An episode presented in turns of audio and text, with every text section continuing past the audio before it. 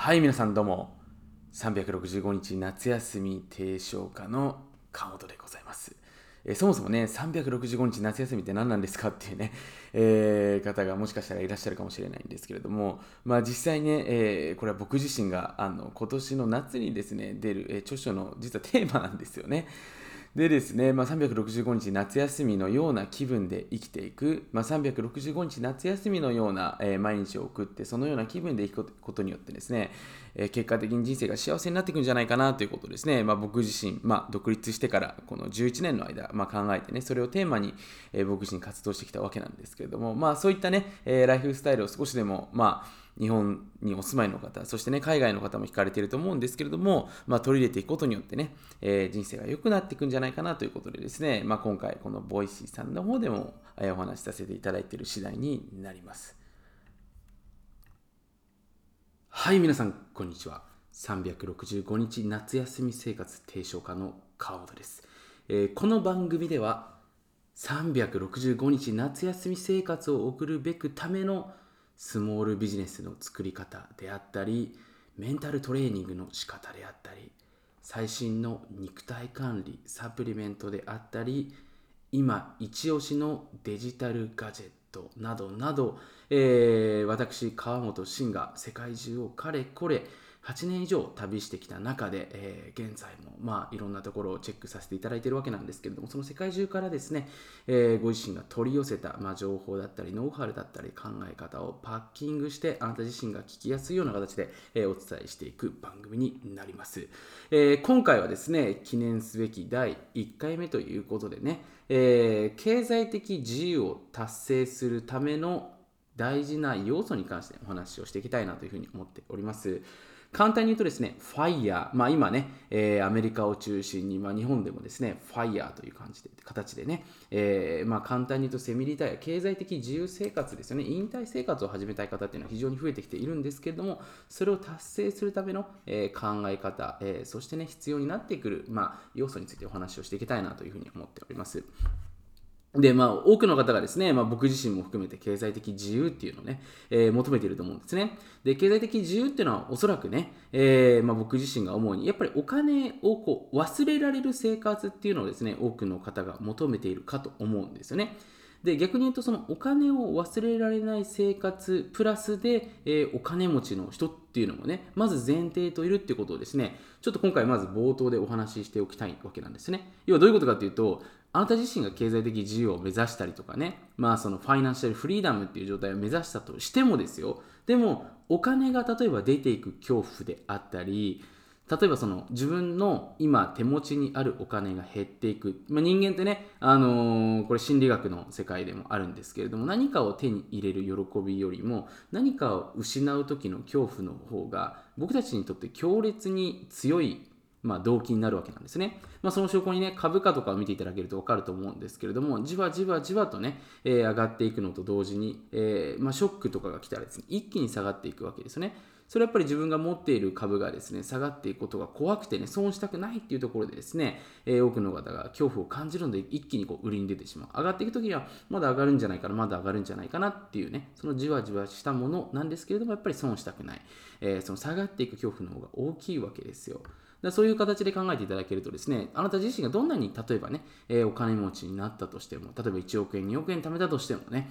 そこで減っていく恐怖っていうものがあると、これ、経済的自由な生活っていうのはちょっと違うわけですよね。だから多くの方がですね、結構ファイヤーがいいなっていうふうに漠然としてるんですけれども、実際に、ね、僕自身の周りにもそういうね、セミリタイアした方たくさんいらっしゃいますし、まあ実際にうまくいったケースの方もいるんですけれども、ほとんどの方っていうのはね、やっぱり現役に戻ってくるわけですね。で、それっていうのはやっぱりその恐怖に耐えられなかったりとかですね、自己承認欲求ってね、あの、人間誰しもあるんですけれども、要は世の中の役に立ってない感覚に耐えられなくなってくるわけですよ。まあ、僕自身もね、えーまあ、やっぱりそういう時期っていうのはあったんですけれども、やっぱり自分がね、そのお金持ちになったりとかですね、まあ、経済的な部分でのまあ、成功っていうのを収めれば収めるほど、まあ、それなりに、ね、手にするお金の量も増えてくると思うんですけれどもそれと同時に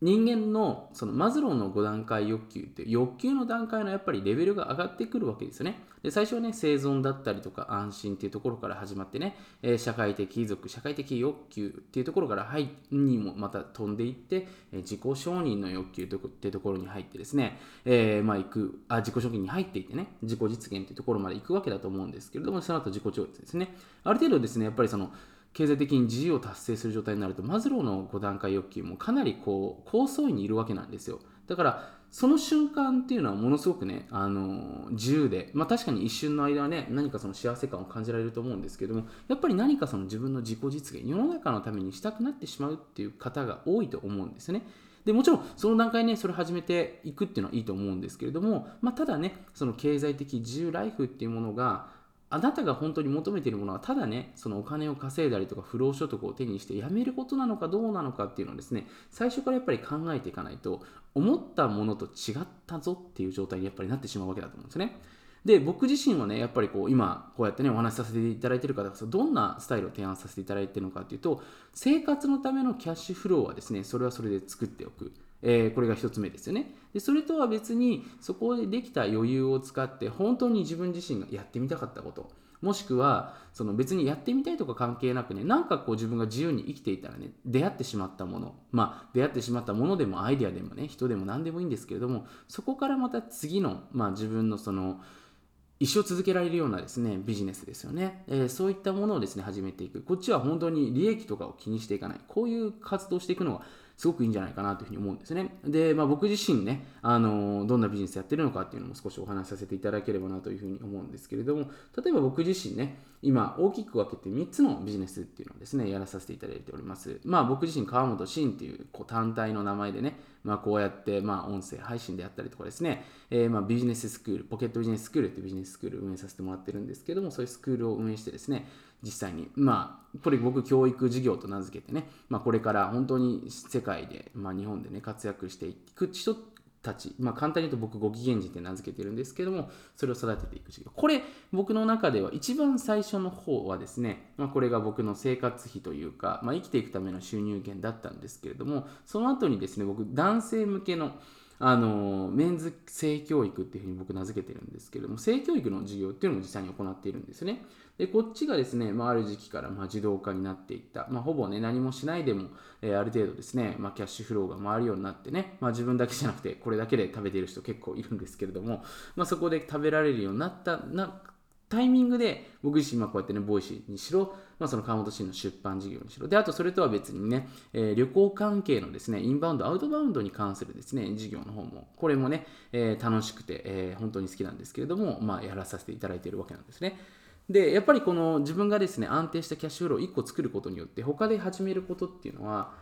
本業、まあ、そのメインの自分の生活費を稼ぐためのものが安定していればしているほどやっぱりすごくですねクリエイティブ要は普通お金を稼ぐために多くの人っていうのはアイデアを創出するわけなのでその次元を1個超えられるわけなんですね。だそれだけやっぱ届く人も変わってくるという形でですね、えー、結果的にまたその収益がすごく上がってしまうわけなんですね。まあ、これが本当にビジネスの面白いところではあるんですけれどもなかなかねこういった考え方とかって僕も独立する前とかっていうのを知る機会がなかったのでね、まあ、こうやって少しお話ししておけばあのどなたかがねお役に立ててですね少しばかりちょっと心が楽になるんじゃないかなということでですね、今回このボイシーさんを通した、えー、ボイシーさんだけに限らずなんですけれども、企画をね、やっていきたいなというふうに、え思っております。まあそんなわけでね、えー、今回は、えー、こんな形でですね、えイントロというかですね、簡単な紹介という形でね、えまあ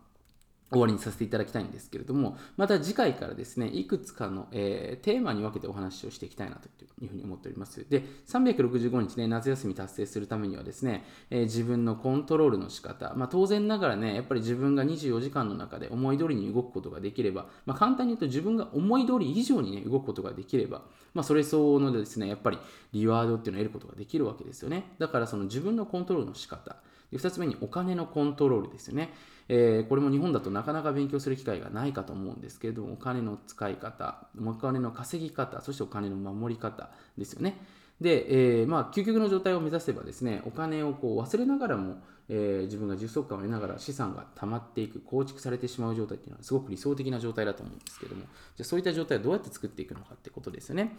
で、えー、次になるんですけれども、まあ、人間のコントロール、まあ、人とのお付き合いの仕方ですよね。結局、まあ、365日夏休みってね、やっぱり人との付き合いあってこそだと思いますし、ビジネスにしろね、まあ、何かを発展させていく成し遂げていく、まあ、幸せを感じていく自分のやりがいを感じていくっていう時にはやっぱり人の存在っていうのは無視できないわけですよ。だからこの人とどういう関係を作っていくのかっていうところですね、えー、こちらがまた次のテーマになりますね。であと会社のコントロールであったりとかですね、え、その他もろもろをですね。この番組では、え、お話をしていきたいなというふうに思っておりますのでぜひですね、え楽しみにしていただければなというふうに思っております、まあ、次回からね、え実際に僕自身まあまあ、こうやってね、音声で配信していくメリットとしてはですね、毎週やっぱり僕自身も進化していく、まあ、成長していく、まあ、学びがあるわけですね。だから実際にですね、今週の僕の動きっていうことでね、えー、まあ、どういう活動をしているのか、こうで、どういう結果が得られたのかっていうところもサクッとですね、えー、お話ししていった後にですね、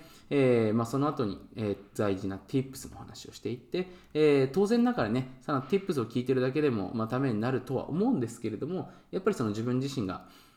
動いていくためには、まあ、こうやって音声のいいところではあると思うんですけど、こう質問、人間ってね、面白いんですけど、質問されるとですね、えー、その答えを無意識で探してしまうという習性があるわけですよね。例えばあなた自身にね、今僕が質問をします。あなたの